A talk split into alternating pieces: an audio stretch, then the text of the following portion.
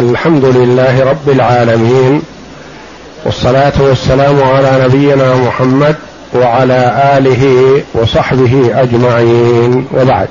بسم الله. بسم الله الرحمن الرحيم. الحمد لله رب العالمين والصلاة والسلام على أشرف الأنبياء والمرسلين نبينا محمد وعلى آله وصحبه أجمعين.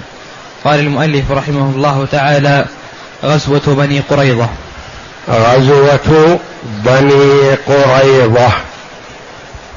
بنو قريظة طائفة من طوائف اليهود.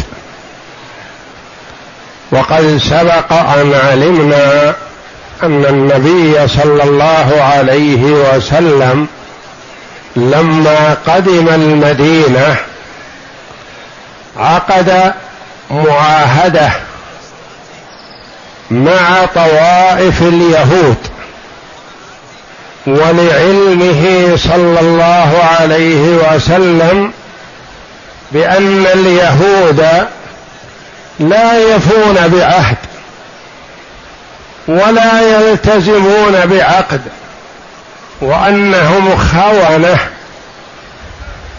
لذا عاقد وعاهد صلى الله عليه وسلم كل طائفة من طوائف اليهود على حدة. لما؟ حتى إذا انتقض عهد طائفة ما ينتقض عهد الجميع فيكونون يدا واحدة على النبي صلى الله عليه وسلم والصحابة.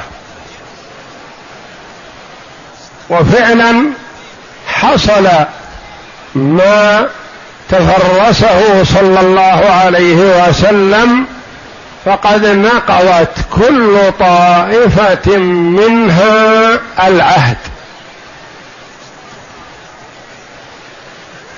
فيتفرغ صلى الله عليه وسلم ومعه الصحابة رضي الله عنهم على القضاء على هذه الطائفة ومحاربتها والأخرى ما تعينها ولا تساعدها. وعلمنا أن طوائف اليهود في المدينة الكبار ثلاث بنو قينقاع وبنو النضير وبنو قريظة هؤلاء. بنو قينقاع هم أول من نقض العهد. نقضوه بعد موقعة بدر الكبرى. في شوال في السنة الثانية من الهجرة يعني بعد بدر.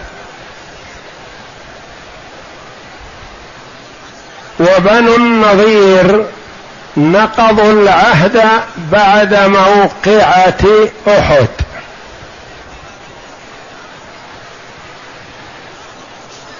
وبنو قريظة هؤلاء نقضوا العهد مع الأحزاب في موقعة الأحزاب وتفرغ لهم النبي صلى الله عليه وسلم بعد جلاء الأحزاب وذهابهم.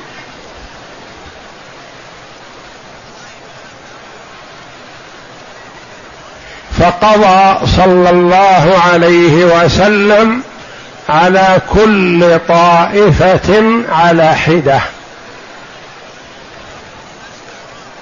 بنو قينقاع هم أول من نقض العهد وهم أقوى طوائف اليهود وهم أهل الصناعة وأهل السلاح.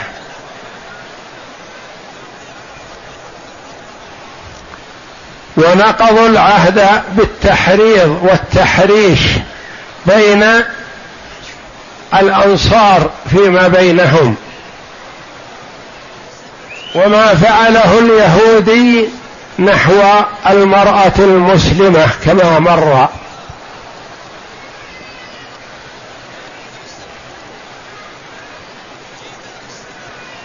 وبنو النظير بعد موقعة أحد. بعدما حينما ذهب النبي صلى الله عليه وسلم لطلب العون منهم لما التزم به صلى الله عليه وسلم من دية الرجلين. وكان في العهد الذي أبرمه صلى الله عليه وسلم معهم أنهم يعينونه على الديات التي تلزمه. فخانوا العهد ونقضوه بأن أرادوا رمي حجر الرحى على رأس النبي صلى الله عليه وسلم. لكن الله جل وعلا بين لرسوله صلى الله عليه وسلم ما أرادوا فقام صلى الله عليه وسلم من المكان وتوجه إلى المدينة ثم أمر بمحاصرتهم في ديارهم لنقضهم العهد. وهؤلاء بنو قريظة. هم آخر اليهود نقضا للعهد في موقعة الأحزاب. وعرفنا الكلام في كل طائفة. فبنو قينقاع في صفحة 166 من هذا الكتاب. وبنو النضير في صفحة 207 وبنو قريضة موضوع درسنا اليوم في صفحة مئتين واثنتين وعشرين. وبنو قريظة عرفنا أنهم كانوا متعاهدين مع النبي صلى الله عليه وسلم وأنهم لا يعينوا عليه عدو. وأن حيي بن أخطب كبير بني قريظة الذين حكم عليهم النبي صلى الله عليه وسلم بالجلاء ما استراح والنبي صلى الله عليه وسلم له راية مرفوعة. فكان يحرض القبائل يحرض قريش يحرض قبائل العرب على محاربة النبي صلى الله عليه وسلم. فلما جمعهم جاء إلى كعب ابن أسد كبير بني قريظة وطرق عليه الباب فأبى أن يفتح له. وقال أنت رجل سوء. لا أفتح لك. فما زال به يفتل فيه ويبين له حتى فتح له الباب. وقال جئتك بعز الدهر. قال لا والله جئتني بالخيبة والندامة والحسرة. لا خير فيك ولما جئت به. لأنه كان متصلب في أول الأمر. ما يريد نقض العهد كبير بني قريظة. فما زال يفتن فيه ويحرض ويعده الأمان الكاذبة ويقول أنا معك ومشرك العرب كلهم معك وبما في ذلك كفار قريش وقبائل نجد والقبائل العربية كلها جمعتها حولك. فما زال به حتى نقض العهد. ثم فرق الله جل وعلا الأحزاب فذهبت خائبة خاسرة. ودخل هذا اللعين حيي بن أخطب مع بني قريضه في حصنهم. وحوصر معهم وقتل معهم. لأنه من أكبر المجرمين الأشقياء.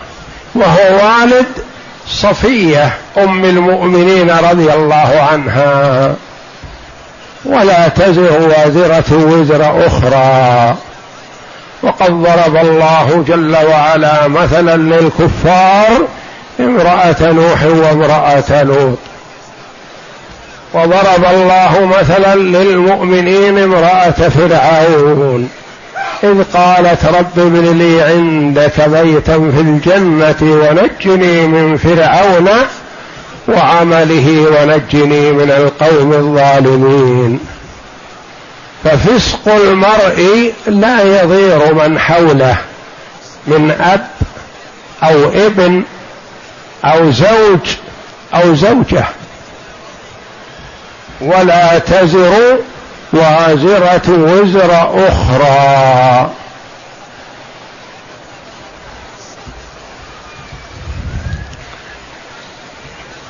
فبنو قريظة نقضوا العهد مع الأحزاب وأخذوا يمونون الأحزاب بالأطعمة وأرادوا الإغارة على نساء المؤمنين وذراريهم لكن الله سلمهم بفراسة وشجاعة صفية. عمة رسول الله صلى الله عليه وسلم. أخذت الخشبة ورضخت رأس اليهودي فعادوا خاسرين وقالوا لا بد في الحصن رجال.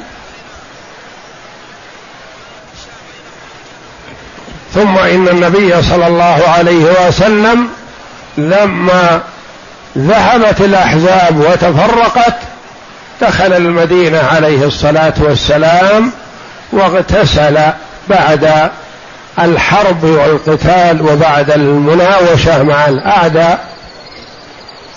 فجاءه جبريل عليه السلام فقال له وضعت الحرب وضعت السلاح الملائكة لم تضع أسلحتها بعد بقي عليك بنو قريظة الخبثاء.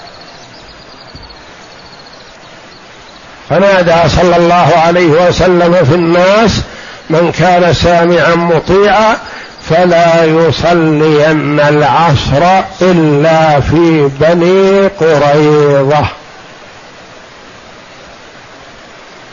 فتوجه الصحابة رضي الله عنهم على ما بهم من التعب والإرهاق والجوع إلى بني قريظة كما أمرهم النبي صلى الله عليه وسلم.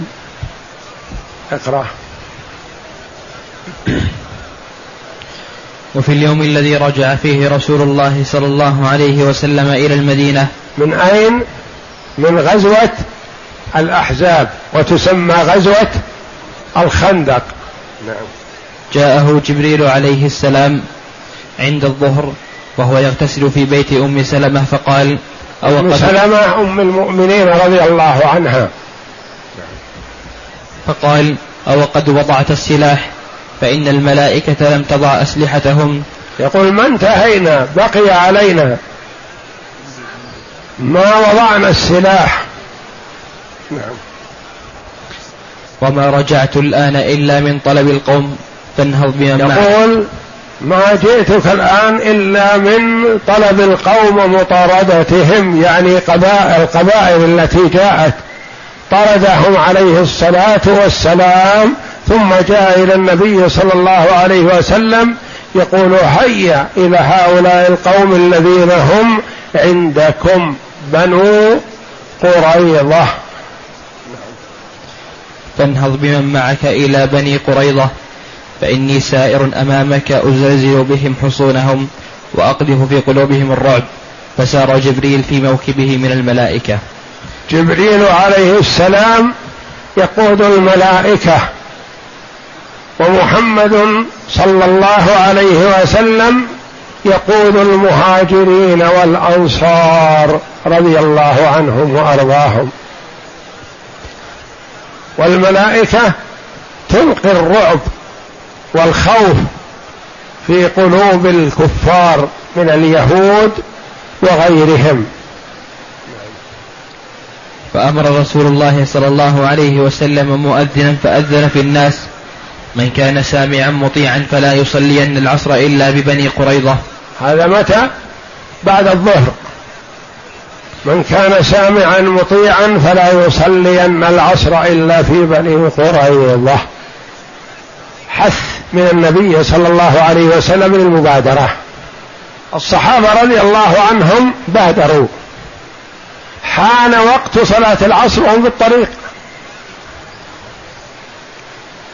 فمنهم من صلى وواصل. ومنهم من قال لا. النبي صلى الله عليه وسلم قال لا يصلين العصر إلا في بني قريظة. ما نصلي العصر إلا عندهم.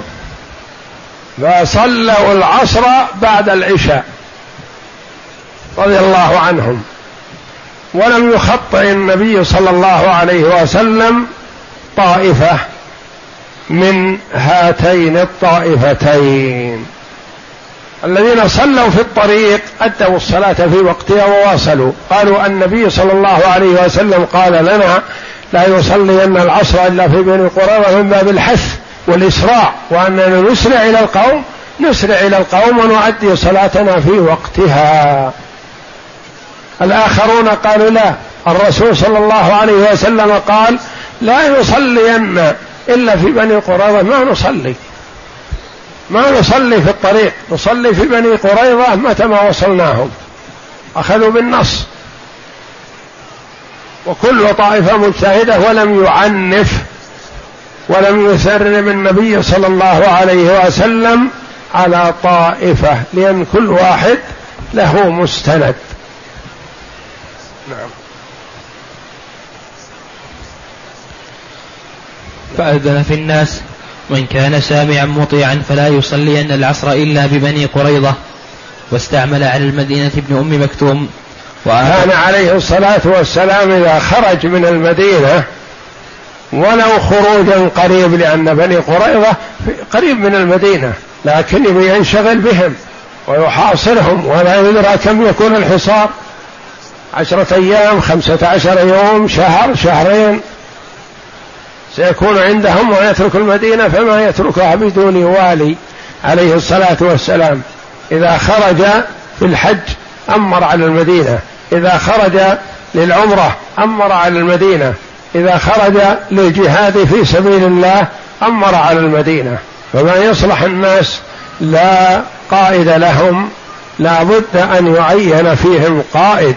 والنبي صلى الله عليه وسلم أمر الركب المسافرين إذا سافروا ثلاثة فأكثر أن يعينوا لهم أمير منهم حتى ينتظم أمرهم وينضبط لأنه إذا كان ما لهم أمير واحد يقول نسير واخر يقول نجلس. واحد يقول نصلي والآخر يقول ننتظر. إذا صار الأمير يطاع أمره. نعم. وأعطى الراية علي استعمل على المدينة ابن أم مكتوب رضي الله عنه. يستعمله على المدينة أمير ويصلي بهم. وابن أم مكتوم أعمى. ما معذور عن الجهاد في سبيل الله ما يخرج مع النبي وإنما يصلح للإمارة والإمامة رضي الله عنه وأرضاه.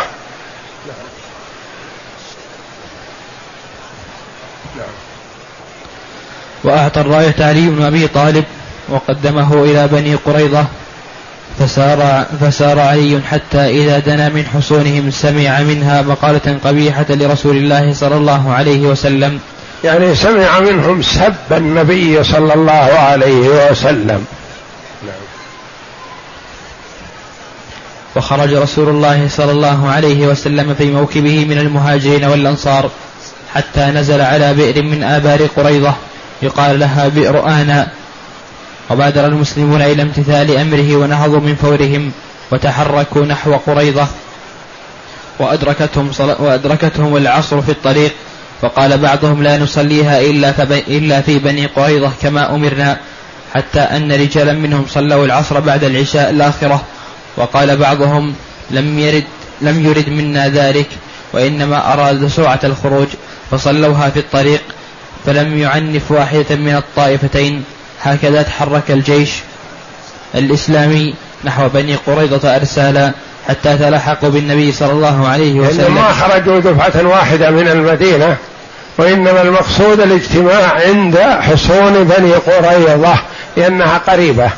بخلاف ما إذا كانت الغزوة مسافة بعيدة فإنهم يخرجون من المدينة سوا لكن لكون بني قريظة في ناحية المدينة قريب من المدينة خرجوا أرسالا يعني ما كانوا ما كان خروجهم دفعة واحدة. وهم ثلاثة آلاف والخيل ثلاثون فرسا فنزلوا حصون بني قريظة وفرضوا عليهم الحصار. يعني حاصروهم جعلوهم ما يستطيع أحد منهم يخرج. هذا الحصار يعني منعوهم من الخروج والتحرك. نعم.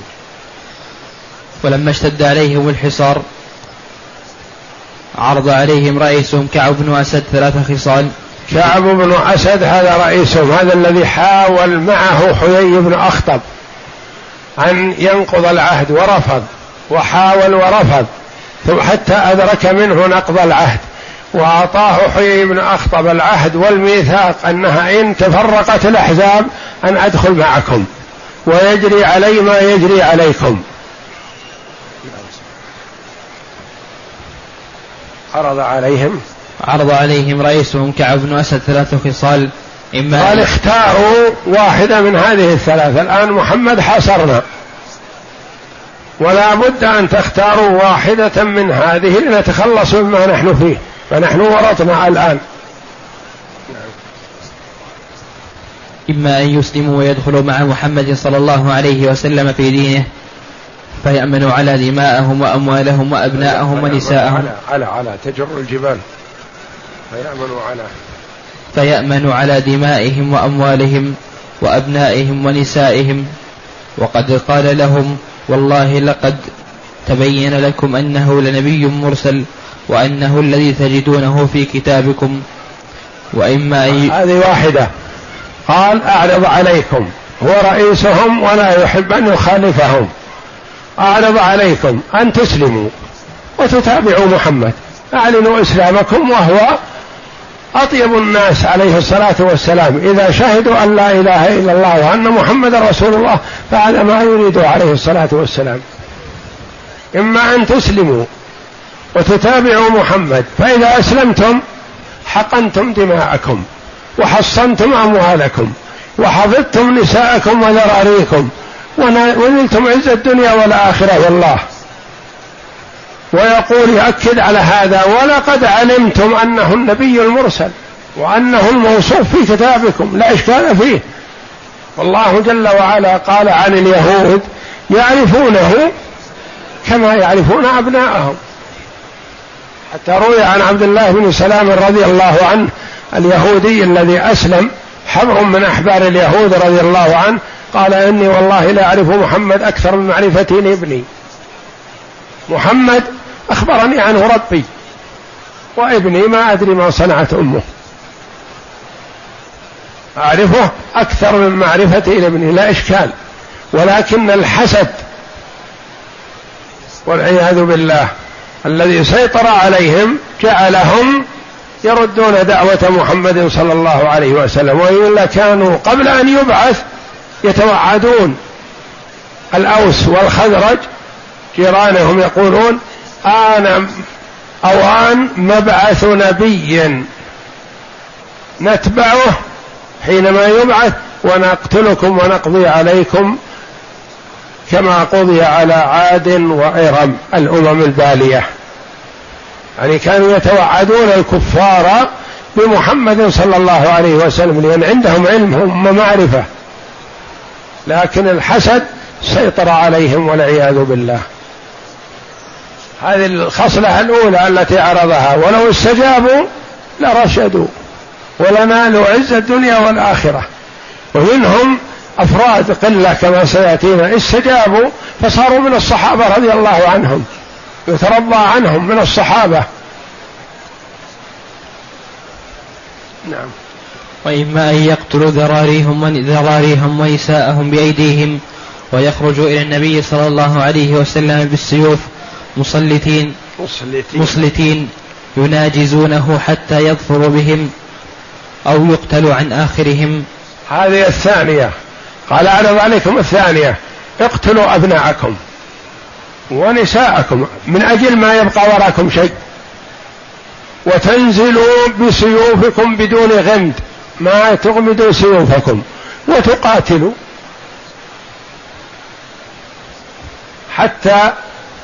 في هذه الحال يكون ما وراكم أحد تخافون عليه وتبذلون جهدكم في طلب النجاة وتقاتلون. فإن انتصرتم فالذرية والنساء تتعوض. وإن كانت الأخرى وإذا نساؤكم وذراريكم ما تباع باتر في الأسواق. تكون مقضي عليها قبلكم. وأنتم ما تبقون. وإلا النساء والذرية تسترق فيقول حتى لا تسترق اقتلوهم أنتم بأيديكم. وهذه من الصعوبة بمكان ولكن يريد منهم لعلهم يستجيبوا. نعم. وإما أن يهجموا على رسول الله صلى الله عليه وسلم وأصحابه ويكبسوهم يوم يوم السبت لأنهم قد آمنوا أن يقاتلونهم فيه. فأبوا أن يجيبوه إلى واحدة من هذه الخصال الثلاث. يا وإما أن يهجموا يقول لا تقتلوا نساءكم وذراريكم لكن تحروا يوم السبت. اخرجوا بسيوفكم لقتال محمد وصحبه. لأن لأن محمدا عليه الصلاة والسلام وصحبه رضي الله عنهم يكونون يوم السبت آمنين. مطمئنين إنكم ما تقاتلون. فأنتم أهجموا عليهم في يوم السبت. في المكان في الوقت الذي يأمنون فيه حتى تقضون عليهم. قالوا ما نستطيع أن نخالف ونقاتل يوم السبت منهيين عن القتال. فهم يتقيدون بشيء ويخالفون أشياء. يستصعبون شيئا هين. ويستسهلون مقاتلة النبي صلى الله عليه وسلم وهم يعرفون صدقه وأمانته وأنه رسول الله حقا. خيرهم بين واحدة من هذه الثلاث. بماذا أجابوا؟ نعم. وحينئذ قال سيدهم كعب بن, كعب بن أسد في انزعاج وغضب ما بات رجل منكم منذ ولدته أمه ليلة واحدة من الدهر حازما. فأبوا أول فأبوا أن يجيبوه. فأبوا أن يجيبوه إلى واحدة من هذه الخصال الثلاث. وحينئذ قال سيدهم كعب بن أسد في انزعاج وغضب يعني حينما غضب عليهم ورآهم ما يستجيبون له لرأي ولا يقبلون منه. ما بات رجل منكم منذ ولدته, أم منذ ولدته أمه ليلة واحدة من الدهر حازما. يقول ما عندكم حزم ولا عندكم معرفة ولا بصيرة. منذ ولدتكم أمهاتكم إلى اليوم ما بات واحد منكم ليلة واحدة رشيدا. يقول لا خير فيكم. وهو صادق في هذا. نعم. ولم يبق لقريضة بعد رد هذه الخصال الثلاث إلا أن ينزلوا على حكم رسول الله صلى الله عليه وسلم لكنهم أرادوا أن يتصلوا ببعض حلفائهم من المسلمين لعلهم يتعرفون ماذا سيحل بهم إذا نزلوا على حكمه. فبعثوا إلى رسول الله صلى الله عليه وسلم أن إلينا أبا لبابة نستشيره. وكان حليفا آه. لهم. ما قبلوا الثلاث التي عرض عليهم رئيسهم. ولو قبلوا الأولى لرشدوا. فدام عليهم الحصار وطال. فما بقي بين أيديهم إلا أن ينزلوا على حكم رسول الله صلى الله عليه وسلم. قالوا ننزل على حكم محمد يحكم فينا ما شاء. لأنه طال عليهم الحصار وضاقت عليهم. أماكنهم وما استطاعوا أن يعيشوا ويبقوا. ننزل على حكم محمد. لكن نريد أن نستشير أحدا من حلفائنا. من هم حلفاؤهم؟ سكان المدينة الأوس والخزرج. هم الذين جمعوا باسم واحد اسم الأنصار. أهل الدار أهل المدينة. الأوس حلفاء لهؤلاء. لبني قريظة. والخزرج حلفاء لبني النظير الذين قضي عليهم بعد موقعة أحد. والذين طلبهم عبد الله بن أبي بن سلول من النبي صلى الله عليه وسلم.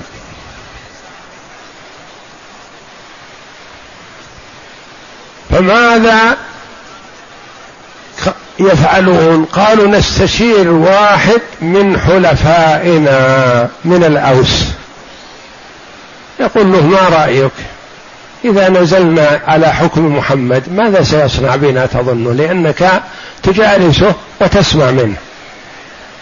فارسلوا إلى النبي صلى الله عليه وسلم قالوا نحن نريد أن نوافق ونذعن ونسأ وننزل على حكمك لكن أرسل لنا فلان أبا لبابة رضي الله عنه.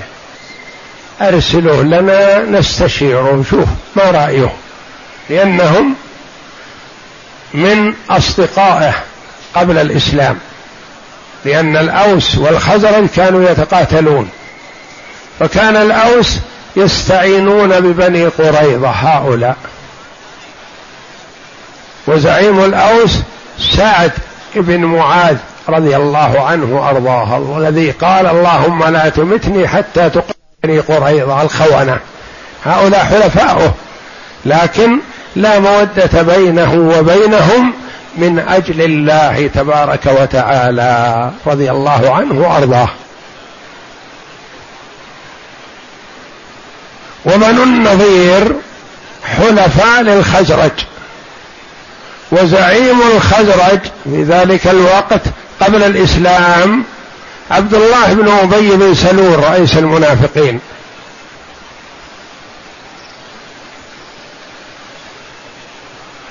فاستجاب لهم النبي صلى الله عليه وسلم وقال نرسل لكم أبا أبا لبابة. فأمر النبي صلى الله عليه وسلم أبا لبابة رضي الله عنه أن يذهب إلى بني قريظة طلبوه. نعم.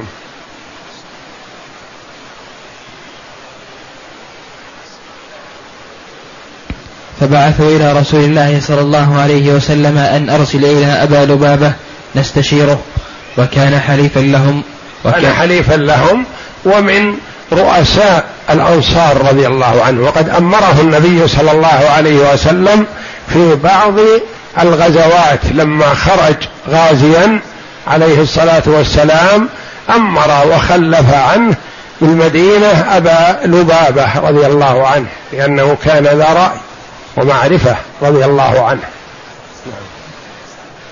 وكانت أمواله وأولاده وولده في كان حليفا لهم يعني في الجاهلية كان صديقا لهم من أصدقائهم من الأوس الذين هم أصدقاء بني قريظة نعم. وكانت نعم. وكانت أمواله وولده في منطقتهم وكانت أمواله وولده يعني له عقار وله مال في منطقة بني قريظة لأنهم كانوا بينهم اتصال وبينهم رضاع وبينهم مصاهرة. مثل من قتل كعب بن الأشرف أحد أخوته من الرضاعة كان رضيعه من الأنصار رضي الله عنهم. وكانوا رضي الله عنهم لا تأخذهم في الله لومة لائم ولا يبالون, يبالون بأب ولا ابن في حق الله تبارك وتعالى كما جاء عبد الله بن عبد الله بن أبي بن سلول رضي الله عنه الإبن رضي الله عنه. جاء إلى النبي صلى الله عليه وسلم قال يا رسول الله مرني إن شئت أن أقتل أبي. يقول الرسول مرني إن شئت أن أقتل أبي. قال أو تحب ذلك؟ قال والله يا رسول الله ما علمت الأنصار احد أبر من أبيه مني بأبي. لكني علمت أنه يؤذيك وأخشى أن تأمر أحدا من المسلمين بقتله. فما تقر لي عين وأنا أرى قاتل أبي فأقتله. فأكون قتلت مسلما بكافر. فإن أحببت قتله فمرني آتيك برأسه. رضي الله عنه. أتأخذهم في الله لومة لائم. فشكره النبي صلى الله عليه وسلم. شكر الولد على قوة إيمانه ورغبته في الخير وقال نستأني به لعل الله أن يصلح حاله. الرؤوف الرحيم بالأمة عليه الصلاة والسلام. وقاتل كعب ابن الأشرف أصدقاؤه من الأوس قبل الإسلام. كانوا صحبه ومنهم أخوه من الرضاعة رضي الله عنهم وأرضاهم. لكن إذا خالط الإيمان بشاشة القلب سيطر عليه السيطرة الكاملة وصار المرء لا يحب إلا لله ولا يبغض إلا لله ولا يوالي إلا لله ولا يعادي إلا لله كما جاء أوثق عرى الإيمان الحب في الله والبغض في الله يعني تحب هذا وإن كان أبعد الناس لأنه مطيع لله لأنه تقي لأن فيه خير للمسلمين. وتبغض ذاك وإن كان أقرب قريب لك لأنه شقي لأنه عاص لله عدو لله ولرسوله وللمؤمنين فتبغضه حتى وإن كان أقرب قريب. كما قال الله جل وعلا لا تجد قوما يؤمنون بالله واليوم الآخر يوادون من حاد الله ورسوله ولو كانوا آباءهم أو أبناءهم أو إخوانهم أو عشيرتهم. فعلى المؤمن أن يستشعر ما يقوي إيمانه ويسعى في طلبه وهو الحب في الله والبغض في الله. نعم. طلبوا أبا لبابة رضي الله عنه يستشيرونه ما رأيك إذا نزلنا على حكم محمد ماذا سيفعل بنا؟ هل تشير علينا ننزل أو لا؟ نعم فبعثوا فبعثوا إلى رسول الله. فبعثوا إلى رسول الله صلى الله عليه وسلم أن أرسل إلينا أبا لبابة نستشيره وكان حليفا لهم وكانت أمواله وولده في منطقتهم. فلما رأوه, رأوه قام إليه الرجال وجهش النساء النساء والصبيان يبكون في وجهه. فرق لهم وقالوا له رق لهم رضي الله عنه. الرجال كانوا يستقبلونه وجمعوا حوله النساء والصبيان يصيحون لأنهم متوقعين للقتل والقضاء عليهم لأنهم خانوا ويستحقون ذلك يعرفون ما يستحقون. فبكوا بين يديه فرق لهم رضي الله عنه. أخذته شيء من الرقة والرحمة لما صاحوا بين يديه رضي الله عنه.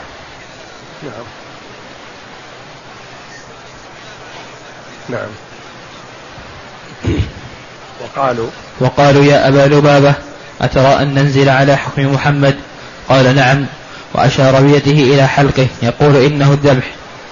ورضي الله عنه استشاروه. قالوا ترى أن ننزل على حكم محمد؟ قال نعم. ومر بيده على حلقه. قال يعني محمد ما عنده لكم إلا القتل. لأنكم تستحقون ذلك. فلما قال ذلك وفعل بيده هذه الإشارة ندم ندما شديدا وعرف أنه بهذا خان رسول الله صلى الله عليه وسلم. فماذا يصنع؟ ما يستطيع أن يذهب إلى النبي صلى الله عليه وسلم. أدرك رضي الله عنه والمؤمن هو من تسره حسنته وتسوءه سيئته. المؤمن إذا وقع في السيئة ندم وتأثر وانزعج وتأسف كيف يقع؟ والفاجر والعياذ بالله لا يبالي بالسيئات تتراكم عليه السيئات ولا يبالي. والمؤمن يرى السيئة كأنها جبل فوق رأسه يكاد يسقط عليه يهلكه. والمنافق يرى السيئة الكبيرة كأنها ذبابة وقعت على رأس أنفه فيقول بها بيده هكذا فتذهب. ما يبالي بالسيئات هذا مؤمن رضي الله عنه صحابي أدرك أنه بهذه الإشارة البسيطة خان الله ورسوله. رضي الله عنه. أين يذهب؟ ما له وجه يواجه النبي صلى الله عليه وسلم ما يستطيع. فذهب إلى المسجد رضي الله عنه وربط نفسه بسارية من سواري المسجد وقال والله لا أحل منها حتى يحلني رسول الله صلى الله عليه وسلم. يعني يسامحني. يعني يعفو عن زلتي هذه التي فعلتها في حقه عليه الصلاة والسلام. ربط نفسه في سارية من سواري المسجد النبوي كأنه يريد أن يصلي مع النبي ما يبي يربط نفسه في البيت أو في السوق أو في مكان ما يربط نفسه في سارية من سواري المسجد حتى يصلي مع النبي صلى الله عليه وسلم. ويراه النبي صلى الله عليه وسلم ويرى فيه رأيه. إن رأى أن يستغفر له أو رأى أن يعاقبه. يقول كأنه يقول سلمت نفسي بيد رسول الله صلى الله عليه وسلم يصنع بي ما شاء. نعم. ثم علم من فوره أنه خان الله ورسوله. فمضى على وجهه ولم يرجع إلى رسول الله صلى الله عليه وسلم حتى أتى المسجد النبوي بالمدينة فربط نفسه بسارية المسجد وحلف ألا يحله إلا رسول الله صلى الله عليه وسلم بيده. أو يموت بهذه السارية. يعني حلف ما أحد يحله حلا مطلق وإلا فكانت امرأته تأتيه تحل وقت الصلاة يصلي ثم يذهب إلى ساريته ويربط فيها رضي الله عنه. من رغبته في الصلاة وحرصه عليها ما يبي يصلي وحده. ولا يصلي منفرد عن الصف. لا صلاة لمنفرد خلف الصف. وكان مربوط في السارية فكانت امرأته تأتيه وتحله. من السارية يصلي. ثم بعد الصلاة يأتي إلى ساريته فيسلم نفسه لزوجته تربطه. رضي الله عنه. وأنه لا يدخل أرض بني قريظة أبدا. فلما بلغ رسول الله صلى الله عليه وسلم خبره وكان قد استبطعه قال أما إنه لو جاءني لاستغفرت له. وحلف مع ربطه في السارية أنه ما يدخل هذه الديار التي خان الله فيها ولو كانت أمواله كلها في بني قريظة. يقول المكان الذي حصل مني خيانة لله ولرسوله ما أدخلها مرة أخرى. كما فعل سليمان عليه السلام لما كادت أن تفوت عليه صلاة العصر بسبب الخيل أمر بقتلها كلها عليه الصلاة والسلام. قال هذه فوتتني أو كادت أن تموتني صلاة العصر لا خير فيها. وما كان من أثر معصية أو نحو ذلك فيحسن البعد عنه والخلاص منه. أحد الأمراء كان عنده حمام يتفرج عليها ويلعب بها. فدخل عليه إنسان جعل نفسه من علماء الحديث. فرأى الأمير يلعب بالحمام ويجعلها تتنافس وتتسابق. فأراد أن يصحح عمل هذا الأمير هذا الذي فقال روى الحديث عن النبي صلى الله عليه وسلم لا سبق إلا في نصل أو خف أو حافر هذا صحيح. أو جناح هذه أتى بها من عنده. جناح يعني الحمام. هذا الأمير يعرف أن الحديث هذا ما فيه أو جناح. فقام وأمر بذبح الحمام كلها. قال هذه الحمام سببت لهذا الرجل أن يكذب على النبي صلى الله عليه وسلم من أجل إرضائي في الحمام تقتل الحمام عن آخرها. الكذب على رسول الله صلى الله عليه وسلم ليس بسهل ويحسن بالمرء مثلا إذا كان شيء من الأمور سبب له معصية أو مصادقة مثلا صاحب جرته إلى معصية أو سفره إلى بلد مثلا ما جره إلى معصية أو عمل شيء ما أو مشاركة في تجارة جرته إلى معصية أن يجتنب هذا كله. يجتنب ما يجره إلى المعصية يجتنب قرناء السوء يجتنب البلد الذي يجره إلى المعصية يجتنب الشريك الذي يجره إلى الربا والحرام وهكذا. فهو أقسم عليه رضي الله عنه أن لا يدخل ديار بني قريظة لأنها سببت له خيانة بهذه الإشارة التي أشار إلى حلقه رضي الله عنه. نعم قال أما إنه لو جاءني لاستغفرت له. فلما بلغ فلما بلغ رسول الله صلى الله عليه وسلم خبره وكان قد استبطأه قال استبطأه لأن الرسول ينتظره متى يجي حتى يخبره عن هؤلاء فاستبطأه وسأل عنه قالوا هو ربط نفسه في سارية في المسجد. نعم. قال أما إنه لو جاءني لاستغفرت له أما إذ قد فعل ما فعل فما أنا بالذي أطلقه من مكانه حتى يتوب الله عليه. النبي صلى الله عليه وسلم الرؤوف الرحيم بالأمة يقول لو أتاني حينما شعر بالذنب والخيانة جاء واعترف عندي وطلب مني أن أستغفر له وأسأل الله جل وعلا أن يغفر له زلته.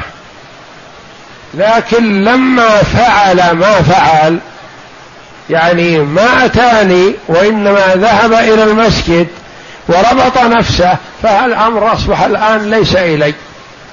إنما هو إلى الله جل وعلا. ما أنا مطلقه حتى يتوب الله جل وعلا عليه أو يحكم الله فيه بما شاء.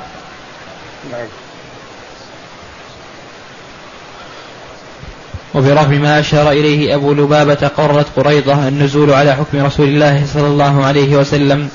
ولقد كان باستطاعة اليهود أن يتحملوا الحصار الطول الطويل لتوفر المواد الغذائية والمياه والآبار ومناعة الحصون ولأن المسلمين كانوا يقاسون البرد القارس والجوع الشديد وهم في العراء مع شدة التعب الذي تراهم لمواصلة الأعمال الحربية من قبل من قبل بداية معركة الأحزاب.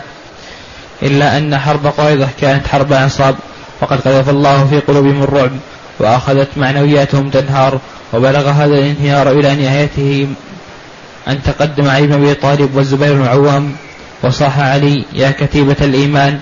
والله يا كتيبة الإيمان. هذه تجمع المهاجرين والأنصار رضي الله عنهم. نعم. والله لأذوقن ما ذاق حمزة أو لأفتحن حسنهم. يعني تحمس رضي الله عنه وقال أتصور عليهم وأتزلق عليهم. لابد نفتح حصونهم ندخل عليهم في دارهم. أو اقتل مثل ما استشهد حمزة رضي الله عنه وأرضاه. وحينئذ بادروا إلى النزول على حكم رسول الله صلى الله عليه وسلم وأمر رسول الله صلى الله عليه وسلم باعتقال الرجال فوضعت القيود في أيديهم تحت إشراف محمد بن سلمة الأنصاري وجعلت النساء والذراري بمعزل عن الرجال في ناحية. وقامت الأوس إلى رسول الله. الرؤوف الرحيم صلى الله عليه وسلم بالأمة حتى في حال الانتقام من الفاجر ما كان يؤذي الصغار والنساء. قال أول تبعد النساء والذراري تجعل في مكان لأن أصبحت الآن أرقة للنبي صلى الله عليه وسلم. فأبعدوهم في مكان وأمر بقيد الرجال يقيدون في أعناقهم. حتى لا يذهبوا فقيدهم صلى الله عليه وسلم وأبعد النساء والأطفال حتى لا يتأثروا من آه، هول الموقف. نعم. وقامت الأنصار وقامت الأوس إلى رسول الله صلى الله عليه وسلم فقالوا يا رسول الله قد فعلت في بني قينقاع ما قد عملت ما قد علمت وهم حلفاء إخواننا الخزرج. وهؤلاء موالينا فأحسن فيهم. فقال ألا ترضون أن يحكم فيهم رجل منكم؟ قالوا بلى. قال فذاك إلى سعد بن معاذ. قالوا قد رضينا. قام بعض الأوس قالوا يا رسول الله إنك أحسنت في بني قينقاع موالي الخزرج. وهؤلاء موالينا حنا وقت الجاهلية. فنحب أن تحسن إليهم كما أحسنت إلى أولئك. ترفق بهم. فقال عليه الصلاة والسلام أما ترضون أن يحكم فيهم واحد منكم؟ من الأوس. منكم. قالوا رضينا. إذا فوض الحكم إلى واحد من الأوس فكأنهم توقعوا أنه سيرفق بهم ويلطف بهم ولا يقسو عليهم في حكمهم. ولا يعطيهم ما يستحقون. لكنه من هو هذا؟ اللي من الأوس. سعد بن معاذ رضي الله عنه الذي لا تأخذه في الله لومه لائم وأخبر النبي صلى الله عليه وسلم أنه اهتز لموته عرش الرحمن رضي الله عنه. وحملت جنازته الملائكة عليهم الصلاة والسلام. لأن المنافقين لما حملوا من من حمل جنازة سعد بن معاذ وجدوها خفيفة. قالوا ما أخف جنازته خفيف جسمه. فأخبر النبي صلى الله عليه وسلم أنه ليس بيدهم منه شيء وإنما حملته الملائكة عليه الصلاة والسلام رضي الله عنه وأرضاه. قال المؤلف رحمه الله تعالى غزوة بني قريظة. غزوة بني قريظة. بنو قريظة طائفة من طوائف اليهود الثلاث الكبرى. بنو قينقاع وبنو النضير وبنو قريضة. وعرفنا أن النبي صلى الله عليه وسلم لما قدم المدينة وفيها الأوس والخزرج وكانوا قبل الإسلام على عبادة الأوثان يعبدون الأصنام. وفي المدينة طوائف من اليهود كثيرة. قدم آباؤهم إلى المدينة تحريا لمبعث النبي الذي يختم الأنبياء وعرفوا أن استقراره ومهاجره إلى المدينة. فجاءوا ينتظرونه.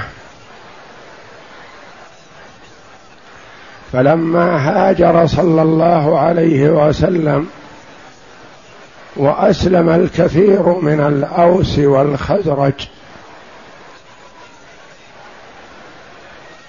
دعا صلى الله عليه وسلم طوائف اليهود إلى الإسلام فأبت. فعاهدهم وعاهد كل طائفة على حدة حتى لا ينتقض عهدهم جميعا فيكونوا يدا واحدة على النبي صلى الله عليه وسلم والصحابة رضي الله عنهم.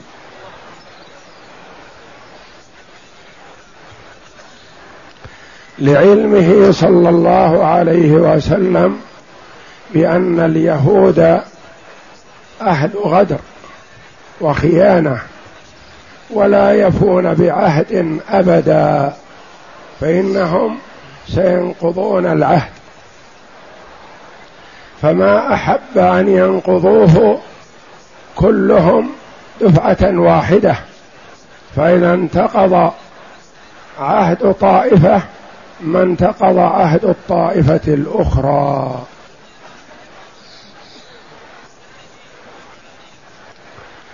فأول طائفة نقضت العهد وخانت الله ورسوله بنو قينقاع بعد موقعة بدر.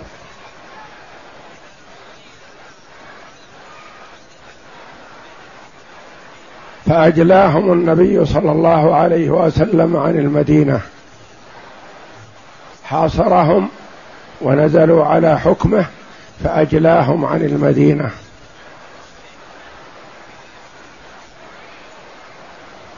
ثم نقضت الطائفة الأخرى بنو النضير بعد موقعة أحد.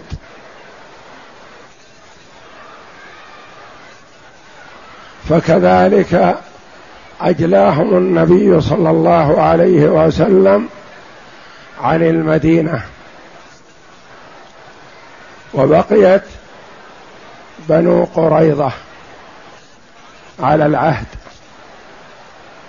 حتى موقعة الأحزاب. أغراهم وحرضهم حيي بن أخطب. هو من بني النضير ممن أجلوا عن المدينة كان يتردد بين المدينة ومكة وقبائل العرب لتحريضهم على النبي صلى الله عليه وسلم.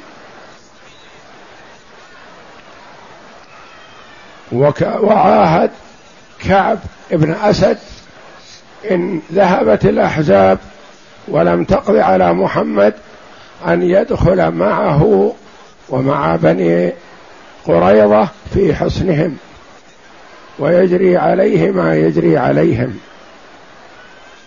فنقضوا العهد بتحريض من حيي ابن أخطب.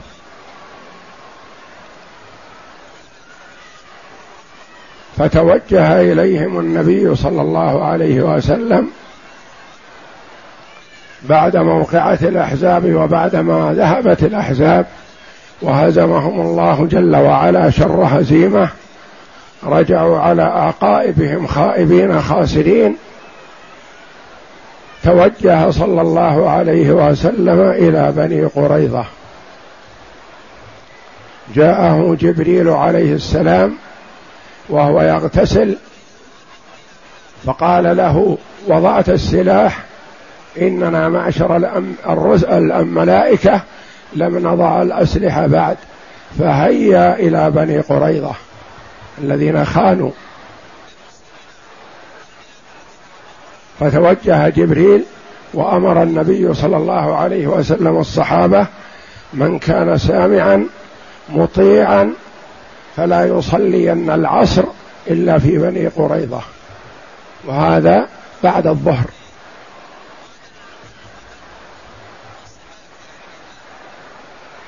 وسار جبريل عليه السلام أمام المسلمين ليزلزل أقدام وحصون بني قريظة. ومر ببعض الصحابة في الطريق فظنوه لحية الكلب على بغلة بيضاء. لما اجتمع بهم النبي صلى الله عليه وسلم قال هل مر بكم أحد؟ قالوا نعم. مر بنا دحيه الكلب على بغلة بيضاء وتحته قطيفة كذا. فقال عليه الصلاة والسلام ذاك جبريل ذهب لبني قريظة ليزلزل أقدامهم وحصونهم.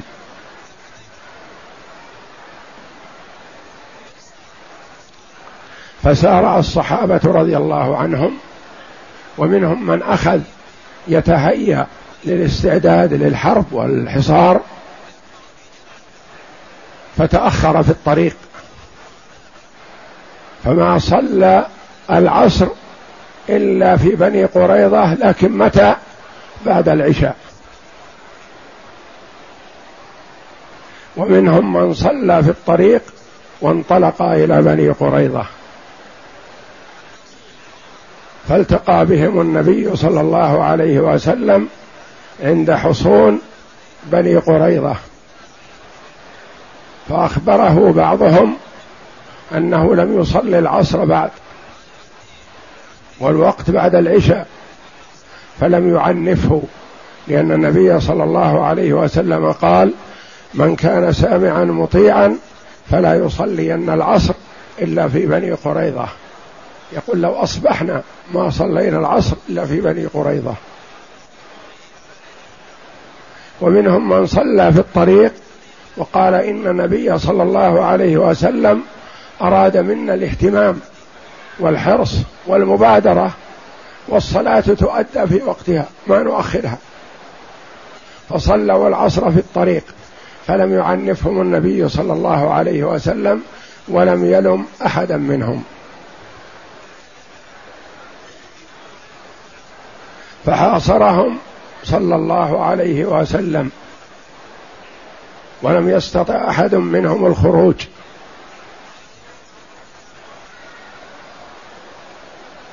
خمسة وعشرين يوما وهو محاصرهم عليه الصلاة والسلام.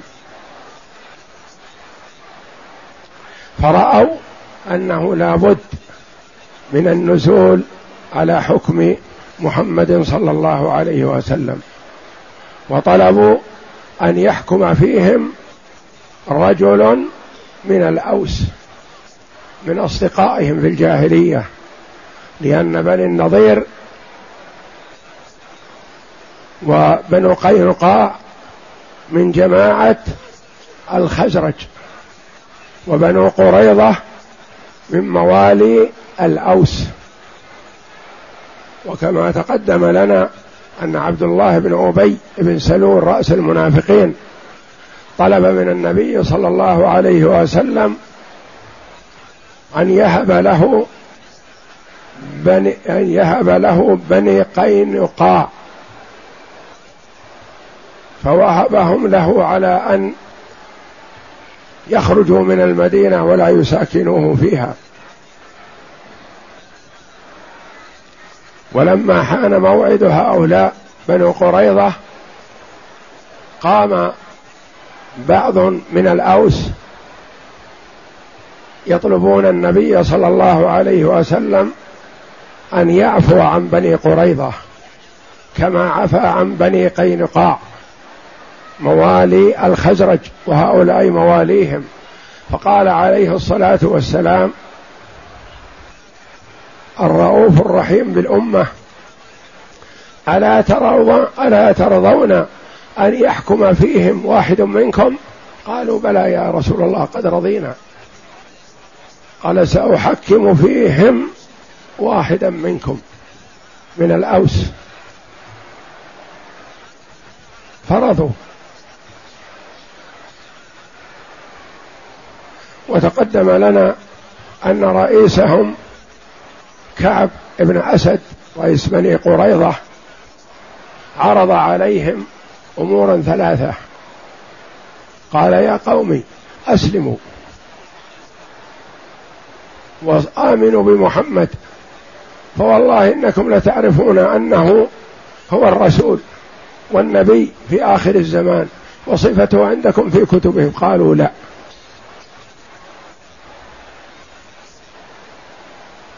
فقال إذا نقتل نساءنا وأطفالنا ونبارز محمد حتى إن قضي علينا وإذا لم يكن خلفنا نساء ولا أطفال نخاف عليهم. نكون قتلناهم بأيدينا. قالوا هذه شر من الأولى.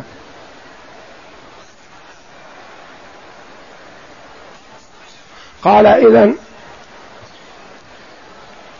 الليلة السبت توافق مثل هذه الليلة. في أثناء الليل محمد وأصحابه يعرفون أننا نعظم يوم السبت فهم آمنون منا فنغير عليهم. قالوا هذه شر. وأنت تعرف ما الذي حدث لمن خالف في يوم السبت. كونوا قردة خاسئين. فلا. قال والله ما بات منكم رجل واحد في عقله منذ ولدتكم أمهاتكم لا خير فيكم. ولو رشدوا لقبلوا الأولى اللي فيها الخير والسعادة.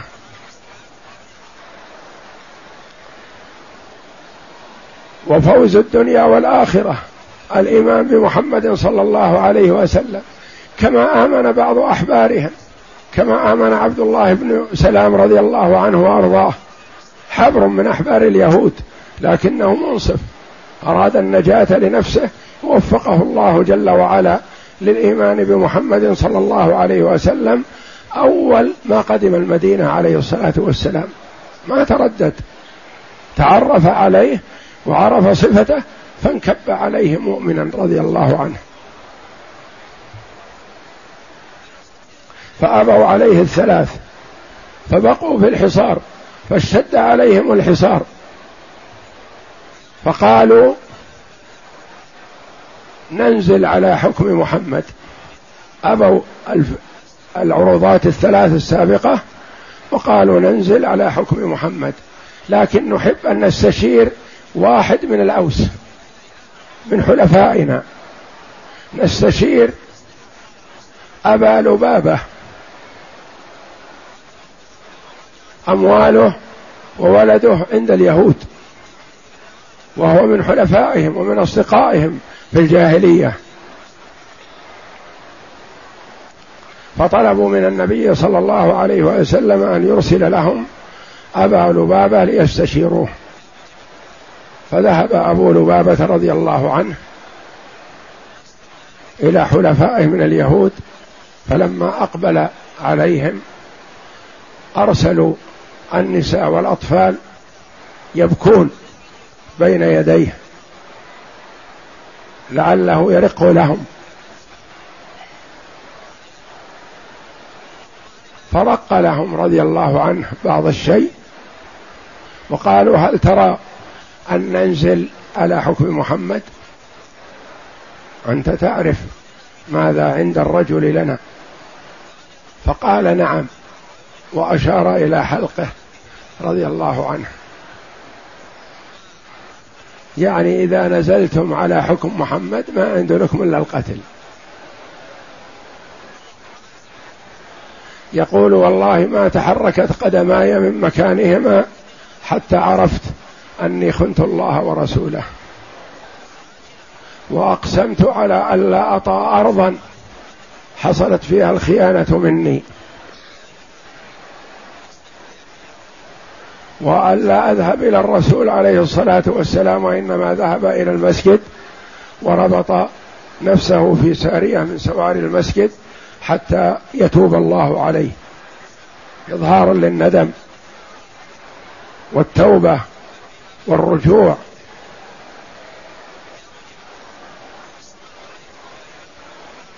فأنزل الله جل وعلا توبته بعد ربطه لنفسه في سارية من سواري المسجد ستة أيام. ما يطلق منها إلا للصلاة ويعود. أنزل الله جل وعلا على رسوله توبته.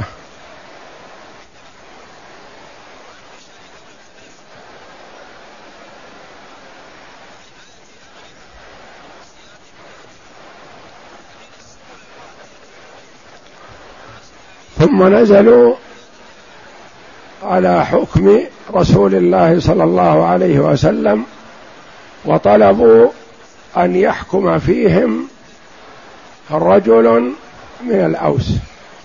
فقال نعم لكم ما تريدون في هذا. فحكم فيهم رجلا أي رجل رضي الله عنه وأرضاه ممن لا تأخذه في الله لومة لائم. فقال طلبوا أن يحكم فيهم سعد بن معاذ رضي الله عنه. فقال النبي صلى الله عليه وسلم لكم ذلك.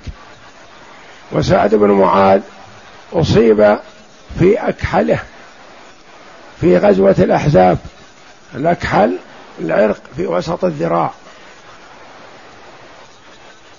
ويسمى عرق الموت. يعني إذا فصد وترك ذهبت معه الحياة لأنه مهلك.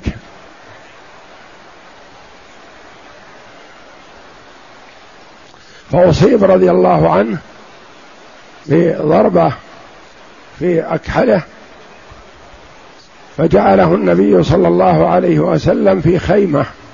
في المسجد لتسهل على النبي صلى الله عليه وسلم زيارته. يزوره من قرب.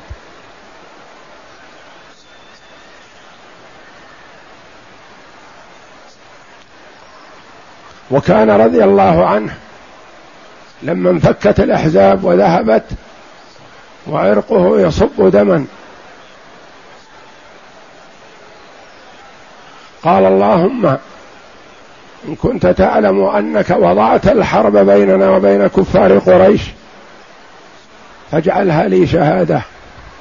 وإن كان بقي من قتال كفار قريش فأبقني لها. فإنك تعلم أنه لا أحب إلي من قتال من آذى رسولك محمدا صلى الله عليه وسلم. وإن كنت وضعت الحرب بيننا وبينهم فافجرها واجعلها لي شهادة. ولا تمتني حتى تقر عيني في بني قريظة الخونة. يحب أن يطلع على ما يسره نحو هؤلاء الفجرة. فأرسل النبي صلى الله عليه وسلم إلى سعد بن معاذ وهو في خيمة في المسجد مريض. فأحاط به أناس كثر من الأوس. يقولون يا سعد الله الله في مواليك. الرسول صلى الله عليه وسلم حكمك فيهم لترفق بهم.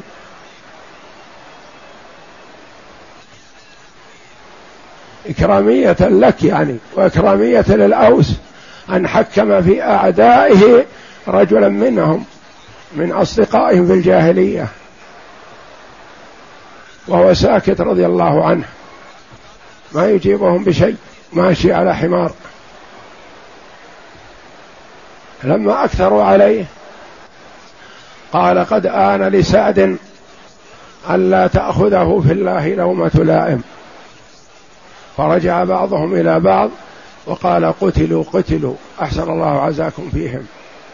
لما سمع هذه المقالة من سعد فذهب بعضهم يعزي بعض في بني قريظة إنهم خلاص انتهوا. ما دام هذا فكره وهو حق رضي الله عنه. فلما جاء رضي الله عنه إلى القوم وفيهم النبي صلى الله عليه وسلم والصحابة وفيهم عدد من اليهود مربطين لأنهم لما نزلوا على حكم النبي صلى الله عليه وسلم أمر بتربيطهم لئلا يفتكوا. فقال النبي صلى الله عليه وسلم لسعد إن هؤلاء قد رضوا بحكمك. فالتفت رضي الله عنه على اليهود وقال ترضون بحكمي؟ قالوا نعم نعم. فالتفت إلى الطائفة التي فيها النبي صلى الله عليه وسلم وغض طرفه حياء من النبي. قال وحكمي عليكم نافذ؟ قال النبي صلى الله عليه وسلم نعم. فلما استوثق رضي الله عنه قال أرى أحكم فيهم؟ أن تقتل المقاتلة وتسبى الذرية والنساء والأموال. فسر النبي صلى الله عليه وسلم بهذا الحكم وقال لقد حكمت فيهم بحكم الله من فوق سبع سماوات. وفق رضي الله عنه للحكم الصائب في هؤلاء الخونة. واستجاب الله جل وعلا دعوته في قوله اللهم لا تمتني حتى تقر عيني في بني قريظة. وهم مواليه وأحبابه لكن متى؟ في الجاهلية. أما في الإسلام فلا. لا تأخذه في الله لومه لائم قد آن لسعد يقول تيسر له. ألا تأخذه في الله لومة لائم رضي الله عنه فسر النبي صلى الله عليه وسلم بهذا الحكم وأمر النبي صلى الله عليه وسلم بأن يفرق بين الذرية والمقاتلة. كيف يفرقون؟ إذا قيل للولد كم عمرك؟ يقول سبع عشر. ما بلغت الخمسة عشر حتى لا يقتل لأنه خمسة عشر يقتل وأربعة عشر ما يقتل من الذرية. ولا يعلم عنه. قال احتلمت؟ يقول لا ما احتلمت.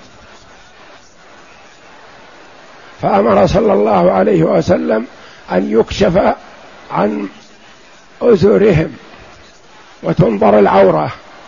فإن كان قد أنبت الشعر الخشن حول القبل فقد بلغ.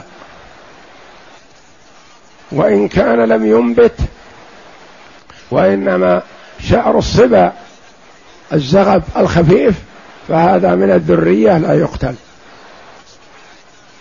فكان عطية القرظي رضي الله عنه صحابي يقول كنت ممن كشف عن إزاره فرأوا أني لم أنبت فتركوني. فأسلم رضي الله عنه وصار أحد الصحابة الفضلاء. فميز بهذا الحكم السريع بين المقاتلة والذرية. وأمر صلى الله عليه وسلم أن تحفر الحفر في سوق المدينة ويرسلون إليها ارسالا يذبحون ويرمون في الحفر يذبحون ويرمون في الحفر. ما بين ستمائة وسبعمائة مقاتل. وكلف صلى الله عليه وسلم عددا من الصحابة باستلام الأسرى من النساء والأطفال وذهب وذهب بهم إلى نجد ليباعوا هناك ويشترى بقيمتهم سلاح وخيل للجهاد في سبيل الله.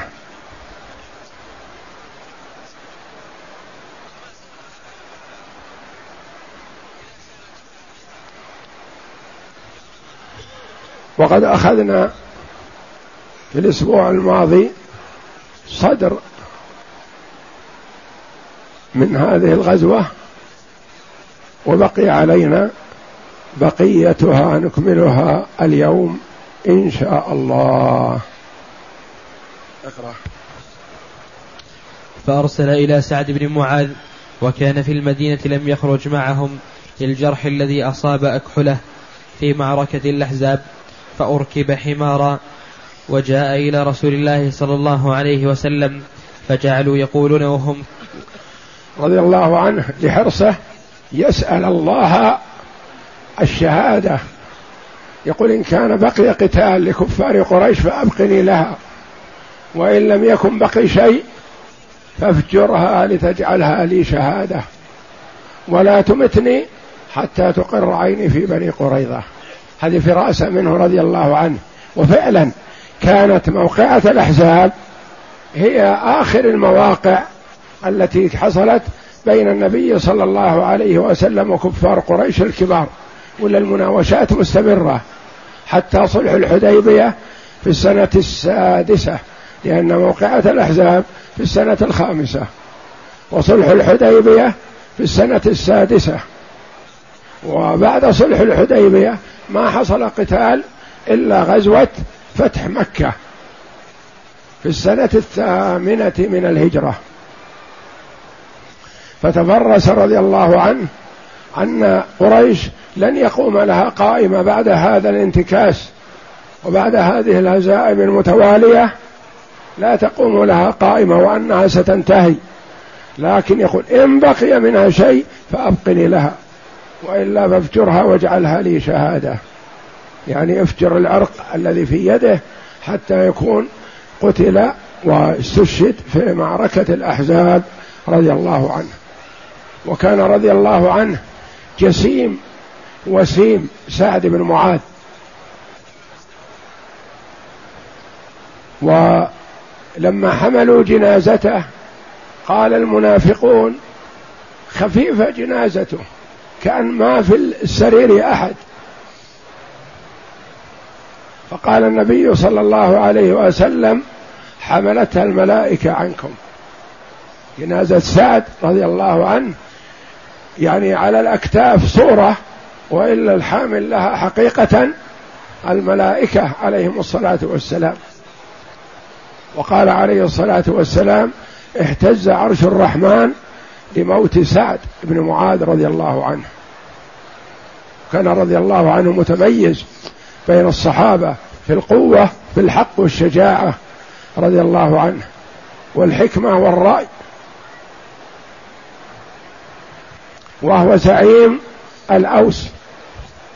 سعد بن عبادة زعيم الخزرج واللي أكبر منه قبل الإسلام عبد الله بن أبي بن سلول الذي شرق بالدعوة المحمدية ورفض الإسلام أولا ثم لما حصلت الانتصارات العظيمة للنبي صلى الله عليه وسلم والمسلمين في موقعة بدر أسلم وهو منافق.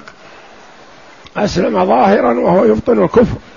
وهواه وميله مع الكفار من اليهود وكفار قريش وغيرهم. وتزعم بالمنافقين. فهو رئيس المنافقين.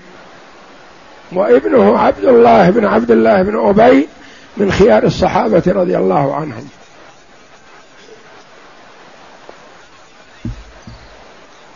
نعم. فجعلوا يقولون وهم, وهم كنفي أجمل في مواليك فأحسن فيهم فإن رسول الله صلى الله عليه وسلم قد حكمك لتحسن فيهم. يقولون إن الرسول عليه الصلاة والسلام حكمك من أجل أن تحسن في مواليك لأن هؤلاء مواليك وأحبابك في الجاهلية. فأحسن إليهم. مثل ما فعل عبد الله بن أبي في مواليه بني قينقاع. لكن شتان بين الرجلين. قل ما حكمك الرسول إلا لتحسن إليهم. والرسول عليه الصلاة والسلام يعلم ما في نفس سعد رضي الله عنه من قوة الإيمان بالله ورسوله وأنه لا تأخذه في الله لومة لائم رضي الله عنه وأرضاه. علينا أن نميز بين عبد الله بن أبي بن سلول رأس المنافقين وبين سعد بن عبادة رئيس الخزرج بعد الإسلام وسعد بن معاذ رئيس الأوس والخزرج أكثر وأغلب كانوا في الجاهلية من الأوس لأنهم الكثير الخزرج. وكان الناس غالبا ما يسمون أهل المدينة كلهم يقولون يا معشر الخزرج لأن الخزرج أكثر. رضي الله عن عنهم. نعم. وهو ساكت لا يرجع إليهم شيئا فلما أكثروا عليه قال ساكت يوصونه يصيحون عليه. أحسن في هؤلاء أحسن في بني قريظة لأنهم نزلوا على حكمه. نعم. فلما أكثروا عليه قال لقد آن لسعد ألا تأخذه في الله لومة لائم فلما سمعوا ذلك يقول سنحت له الفرصة. هؤلاء أعداء الله ورسوله. والله جل وعلا يقول لا تجد قوما يؤمنون بالله واليوم الآخر يوادون من حاد الله ورسوله. ولو كانوا آباءهم أو أبناءهم أو إخوانهم أو عشيرتهم أيا كانوا. وهؤلاء وإن كانوا عشيرة الأوس وبينهم وبينهم موالاة ومحبة في الجاهلية وبينهم مصاهرة وبينهم رضاع وأخوة وهكذا. لكن لما جاء الإسلام فرق بينهم المسلم أخو المسلم والكافر عدو المسلم والمسلم عدو الكافر وإن كان ابن أبيه وأمه. نعم. لقد آن لسعد أن لا تأخذه في الله لومة لائم. سنحت له الفرصة في أن يحكم في هؤلاء المجرمين. فلا تأخذه في الله لومة أحد ولا يبالي. وتوقع أنه منتهي لأنه طلب الله طلب من ربه الشهادة. والله جل وعلا استجاب له واستجاب له في ألا يميته حتى يقر عينه في بني قريظة. علامة القبول رضي الله عنه. فلما سمعوا ذلك منه رجع بعضهم إلى المدينة فنعى إليهم القوم. نعاهم يعني أخبر عن موتهم. أعلنوا موتهم قبل أن يقتلوا لأنهم عرفوا ما عند سعد رضي الله عنه لهم. نعم. ولما انتهى سعد إلى النبي صلى الله عليه وسلم قال للصحابة قوموا إلى سيدكم. فلما أنزلوه قالوا قوموا إلى سيدكم لأنه كان على حمار رضي الله عنه وكان مريض فأمرهم أن يقوموا إليه لينزلوه لينزلوه على الأرض رضي الله عنه. وهذا الحكم الصارم القوي الذي عليه نور الإيمان والقوة والشجاعة وهو مريض رضي الله عنه وأرضاه. فلما أنزلوه قالوا يا سعد إن هؤلاء القوم نزلوا على حكمك. قال وحكمي نافذ عليهم؟ قالوا نعم. قال وعلى المسلمين؟ قالوا نعم. قال وعلى من ها هنا؟ وأعرض بوجهه وأشار إلى إلى ناحية رسول الله صلى الله عليه وسلم إجلالا وتعظيما. يعني يسأل الرسول يقول هل حكمي فيهم نافذ؟ أنت ترضى يا رسول الله بحكمي فيهم؟ قال نعم. نعم. قال نعم وعلي. قال فإني أحكم فيهم أن يقتل الرجال وتسبى الذرية وتقسم الأموال. فقال رسول الله صلى الله عليه وسلم لقد حكمت فيهم بحكم الله من فوق سبع سماوات. هذا حكم الله لأنهم خونة ومجرمون مع أن من رغب في الإسلام قبل منه النبي صلى الله عليه وسلم لكن الشقاوة والعياذ بالله. أسلم منهم أفراد قلة ذلك اليوم قبل الحكم عليهم بالقتل فقبل منهم النبي صلى الله عليه وسلم وأصبحوا من الصحابة رضي الله عنهم. منهم من وفقه لكنهم قلة يعدون على الأصابع الذين أسلموا. ومنهم من طلبه بعض الصحابة رضي الله عنهم. وسيأتي الكلام عليهم. نعم. وكان حكم سعد في غاية العدل والإنصاف فإن بني قريظة بالإضافة إلى ما ارتكبوا من الغدر والشنيع كانوا قد جمعوا لإبادة المسلمين ألفا وخمسمائة سيف وألفين من الرماح وثلاثة وثلاثمائة وثلاثمائة درع وخمسمائة ترس وجحفة حصل عليها المسلمون بعد فتح ديارهم. وجدوها وجدوهم قد جمعوها لأجل أن يغيروا لأنهم يضمرون الغدر لأجل أن يغيروا على النبي صلى الله عليه وسلم والصحابة في حال غفلة وغرة. نعم. وأمر رسول الله صلى الله عليه وسلم فحبست بنو قريظه في دار بنت الحارث امرأة من بني النجار وحفرت لهم خنادق يعني حبسهم في دار حتى يقتلون أرسالا. مقيدين حتى لا يفر أحد منهم ولا يتصرف تصرفا مضر. ثم أمر بهم فجعل يذهب بهم إلى الخنادق أرسالا أرسالا وتضرب في تلك الخنادق أعناقهم.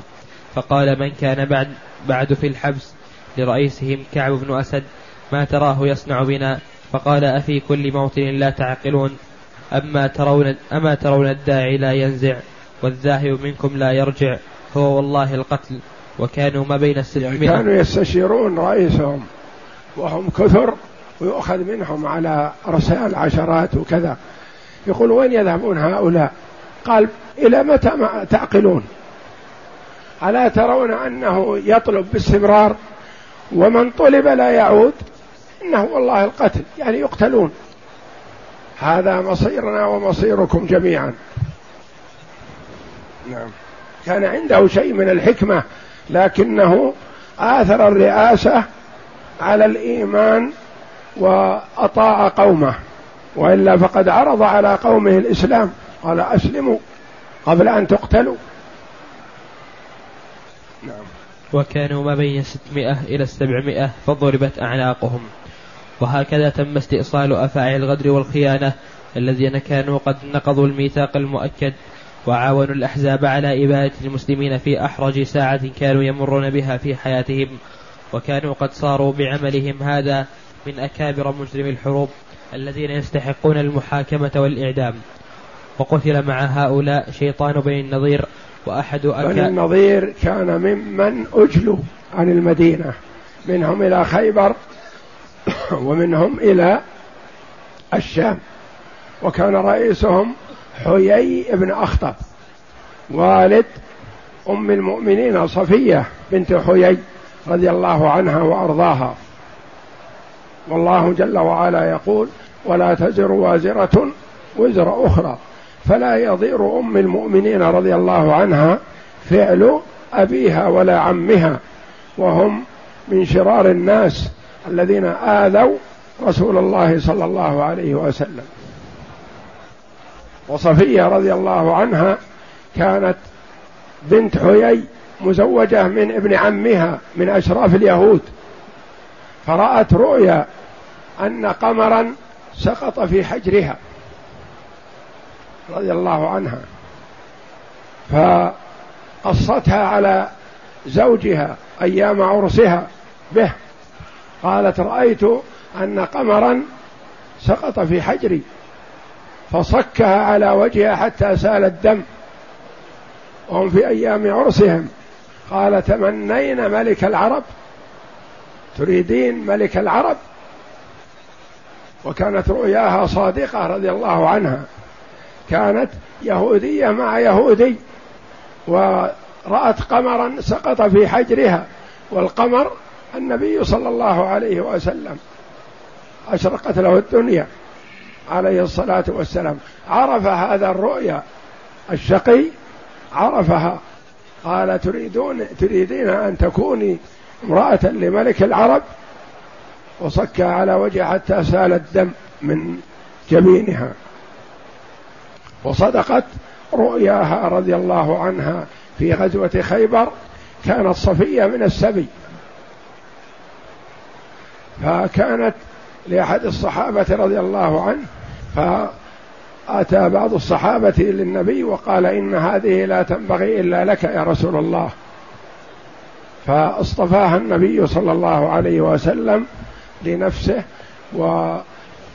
وترددوا لا يدرون أهي مملوكة أم من أمهات المؤمنين زوجة. فقالوا إن حجبها النبي صلى الله عليه وسلم فهي من أمهات المؤمنين وإن لم يحجبها فهي مملوكة. فحجبها النبي صلى الله عليه وسلم فتبين لهم أنها إحدى أمهات المؤمنين رضي الله عنهن. نعم. وقتل مع هؤلاء شيطان بني النظير وأحد أكابر مجرمي معركة الأحزاب حي بن أخطب والد صفية أم المؤمنين رضي الله عنها. كان قد دخل مع بني قريظة في حصنهم حين رجعت عنهم قريش وغطفان وفاء لكعب بن أسد بما كان عاهده عليه حينما جاءه يثيره على الغدر والخيانة أيام غزوة الأحزاب. فلما أتي به وعليه حلة قد شقها من كل ناحية بقدر أنملة أنملة لئلا يسلبها يسلبها لئلا يسلبها. هذا الشقي يعرف أنه مقتول وأنه ذاهب. ولكنه يريد أن يفسد هذه الحلة حتى لا يستفاد منها. حلة جميلة خرقها حتى لا يستفاد منها بعد قتله. في شقاوة باستمرار وهو مقدم للقتل ويقول والله ما لمت نفسي على عداوتك. هذا الشقي والعياذ بالله تأصلت الشقاوة في نفسه. نعم. مجموعة يداه إلى عنقه بحبل. قال لرسول الله صلى الله عليه وسلم أما والله ما لمت نفسي في معاداتك ولكن من يغالب الله يغلب. ثم يقول قال يقول أنت معك الله. يا شقي طيب. معه الله ما تؤمن بالله وبه ما تؤمن برسول الله وأنت تعرف أن الله معه. لكن الشقاوة والعياذ بالله. نعم. ثم قال أيها الناس لا بأس بأمر الله كتاب وقدر. وملحمة كتبها الله على بني إسرائيل ثم جلس فضربت عنقه. وقتل من نسائهم امرأة واحدة كانت قد طرحت الرحى على خلاد بن سويد فقتلت فقتلت لأجل ذلك. ما قتل من نسائهم إلا هذه المرأة وتتعجب منها عائشة رضي الله عنها تقول إنها عندي وتضحك ومبسوطة ونودي على اسمها. قلت إلى أين؟ قالت إلى القتل. يعني تتبجح بأنها ستقتل مع الرجال. فقلت لها تقول عائشة ولم تقتلين دون النساء؟ قالت لحدث أحدثته. أنا أحدثت شيء فاستحقيت القتل دون النساء لأن النبي صلى الله عليه وسلم نهى عن قتل النساء في الحرب. فيؤسرن ويصبحن إماء للمسلمين وملك. وهذه دعيت للقتل وهي تتبجح وتسر وتضحك وتتعجب عائشة منها ومن حديثها ولم تبالي بالقتل. فقلت ولم تقتلين وحدك؟ قالت لحدث أحدثته. أنا عملت شيء استحقيت عليه القتل. نعم.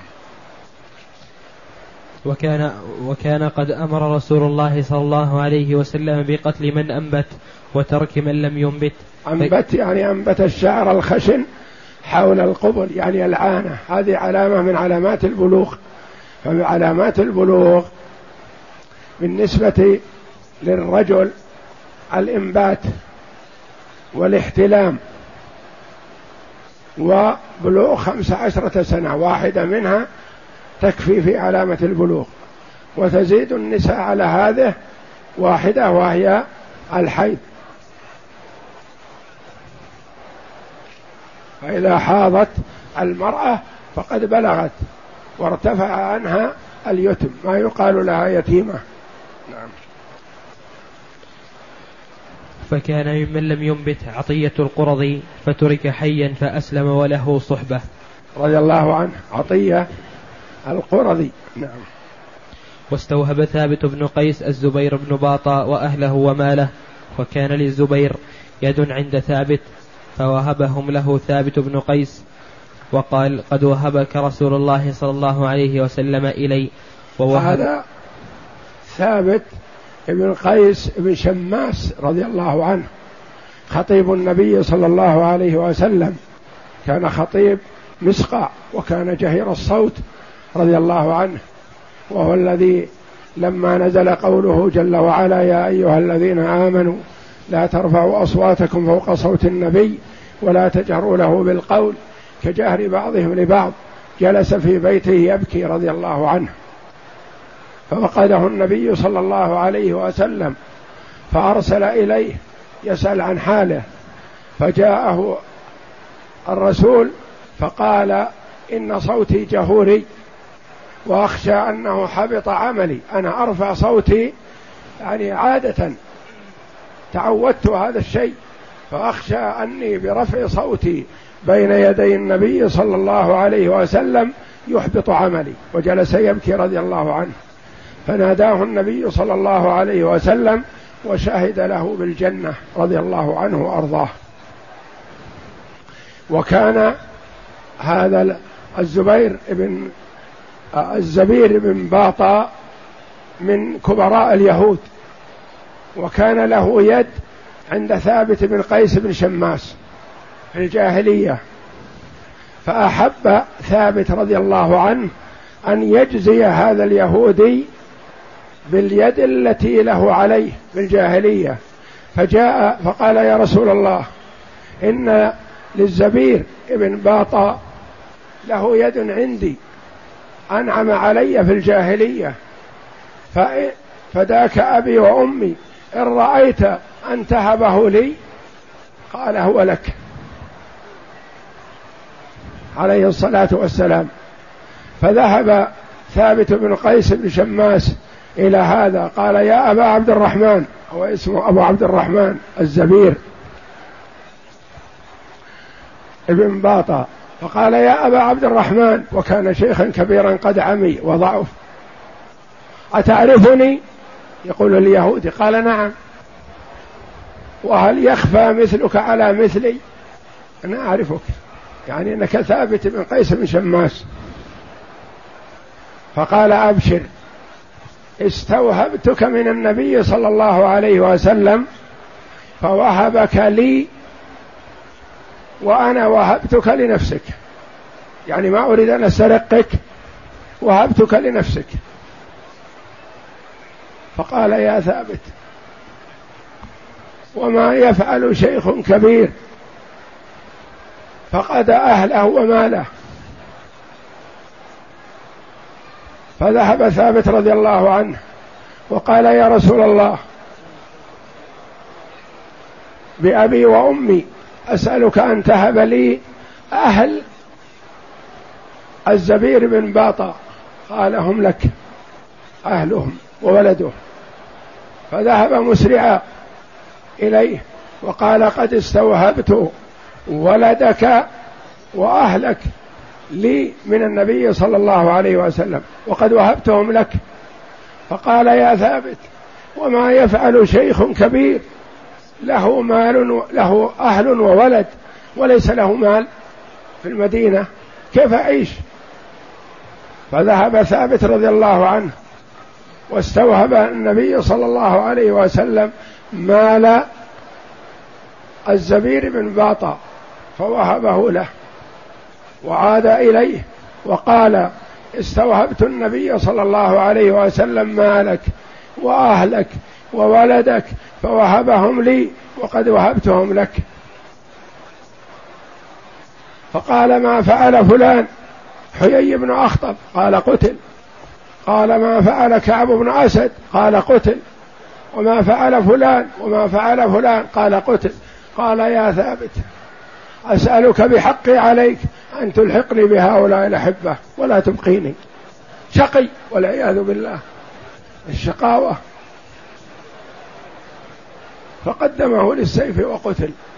لأن النبي صلى الله عليه وسلم وهبه لثابت ووهب ماله وولده وكل ما طلب لكن الشقاوة والعياذ بالله والحرمان من التوبة والمغفرة من الله جل وعلا.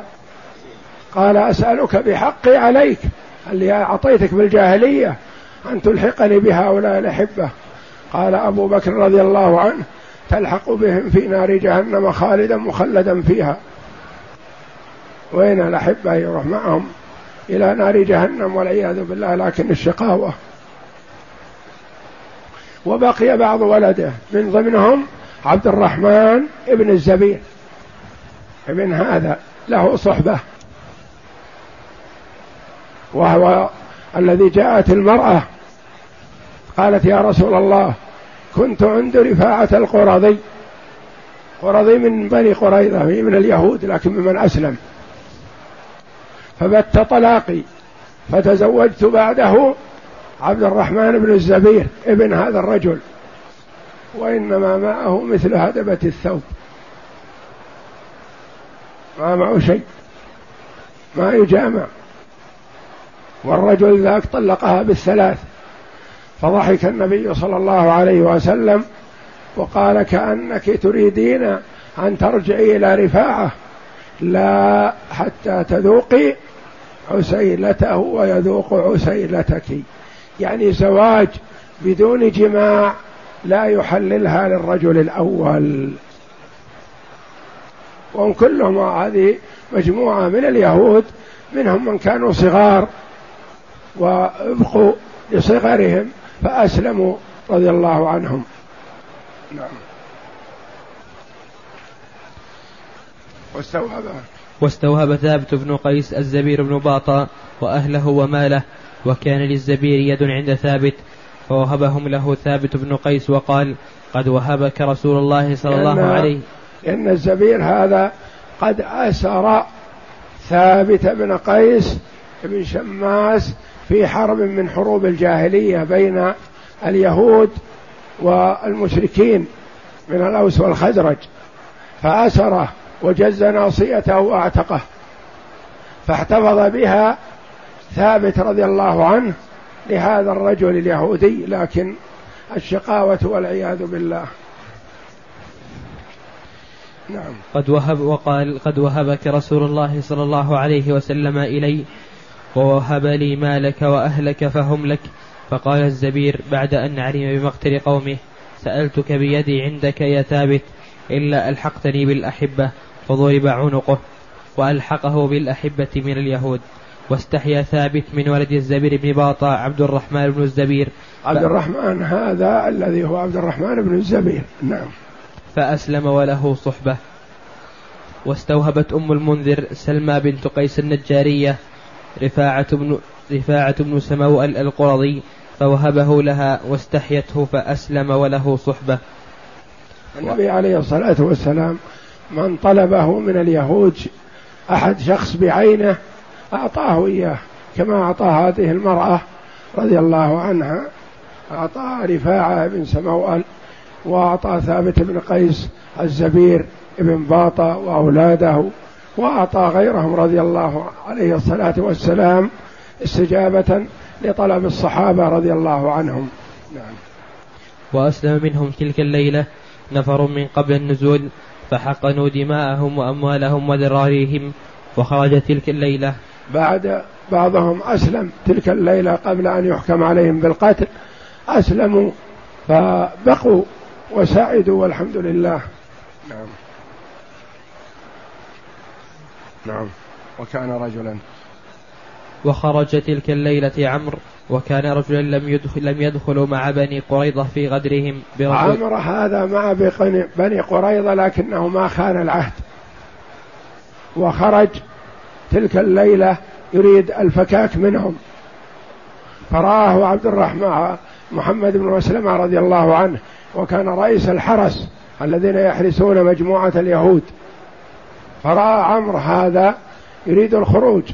فقال اللهم أقدرني على عثرات الكرام. يقول محمد بن مسلمة رضي الله عنه لأن هذا يظهر عليه الكرم لأنه ما خان العهد مع اليهود فتغاضى عنه.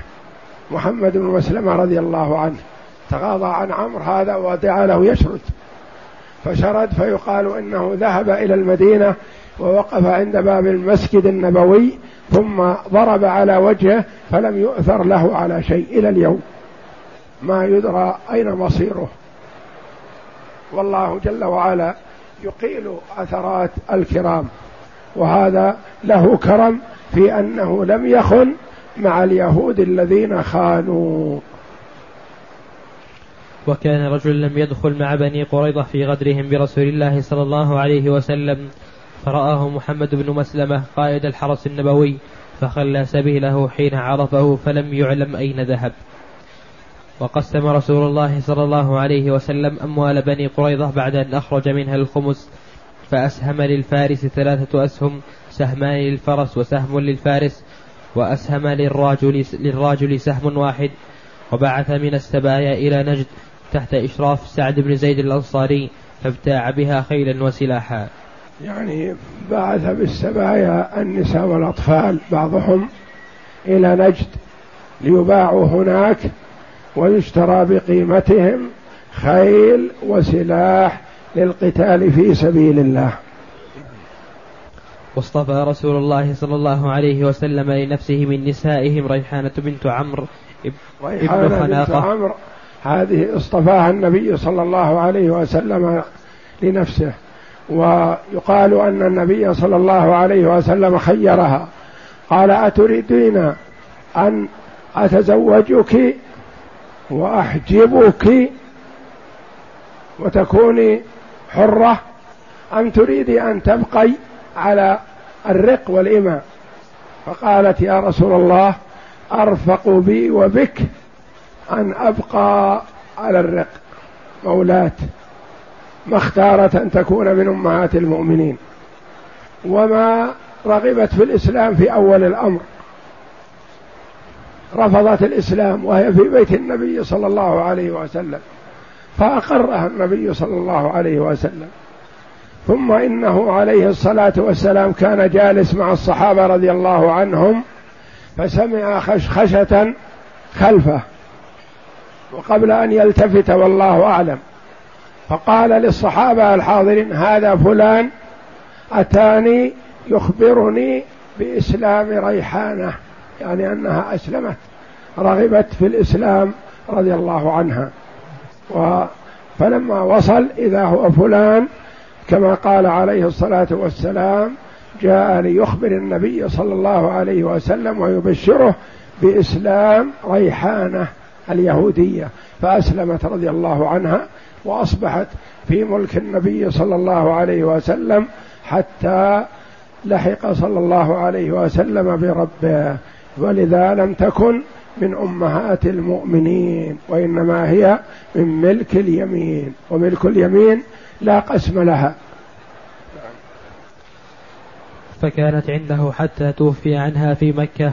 هذا ما قاله ابن إسحاق وقال الكلبي إنه صلى الله عليه وسلم أعتقها وتزوجها في السنة السادسه من الهجرة وماتت, مرج وماتت مرجعه من حجة الوداع فدفنها بالبقيع. ولما تم أمر قريضة أجيبت دعوة العبد الصالح سعد بن معاذ رضي الله عنه التي قدمنا ذكرها في غزوة الأحزاب. وكان النبي صلى الله عليه وسلم قد ضرب له خيمة في المسجد ليعوده من قريب. فلما تم, فلما تم أمر قريضة انتقضت جراح جراحته قالت عائشة فانفجرت من لبته فلم فلم يرعهم. وفي المسجد خيمة من بني غفار إلا والدم يسيل إليهم. فقالوا يا أهل الخيمة ما هذا يأتينا من, قب من قبلكم؟ فإذا سعد يغدو جرحه دما. يعني. يسيل رضي الله عنه. نعم. فمات منها. نعم. وفي الصحيحين عن جابر أن رسول الله صلى الله عليه وسلم قال اهتز عرش الرحمن لموت سعد بن معاذ وصحح الترمذي من حديث أنس قال لما حملت جنازة سعد بن معاذ قال المنافقون ما أخف جنازته؟ فقال رسول الله صلى الله عليه وسلم إن الملائكة كانت تحمله قتل في حصار بني قريظة رجل واحد من المسلمين وهو خلاد بن سويد الذي قتلت المرأة بسببه لأنها هي التي رمت عليه الحجر. الذي طرحت عليه الرحى امرأة من قريظة ومات في الحصار. أبو, سن أبو سنان بن محسن أخو عكاشة. أما أبو لبابة فأقام مرتبطا بالجذع ست ليالي. تأتيه امرأته في وقت كل صلاة فتحله للصلاة ثم يعود فيرتبط بالجذع. ثم, ثم نزلت توبته على رسول الله صلى الله عليه وسلم سحرا وهو في بيت أم سلمة فقامت على باب حجرتها وقالت لي يا أبا لبابة أبشر فقد تاب الله عليك فثار الناس يطلقوه فأبى أن يطلقه أحد إلا رسول الله صلى الله عليه وسلم. فلما مر النبي صلى الله عليه وسلم خارجا إلى صلاة الصبح أطلقه. وقعت هذه الغزوة في ذي القعدة من السنة الخامسة من الهجرة ودام الحصار خمسة وعشرين ليلة. وأنزل الله تعالى في غزوة الأحزاب وبني قريظة آيات من سورة الأحزاب.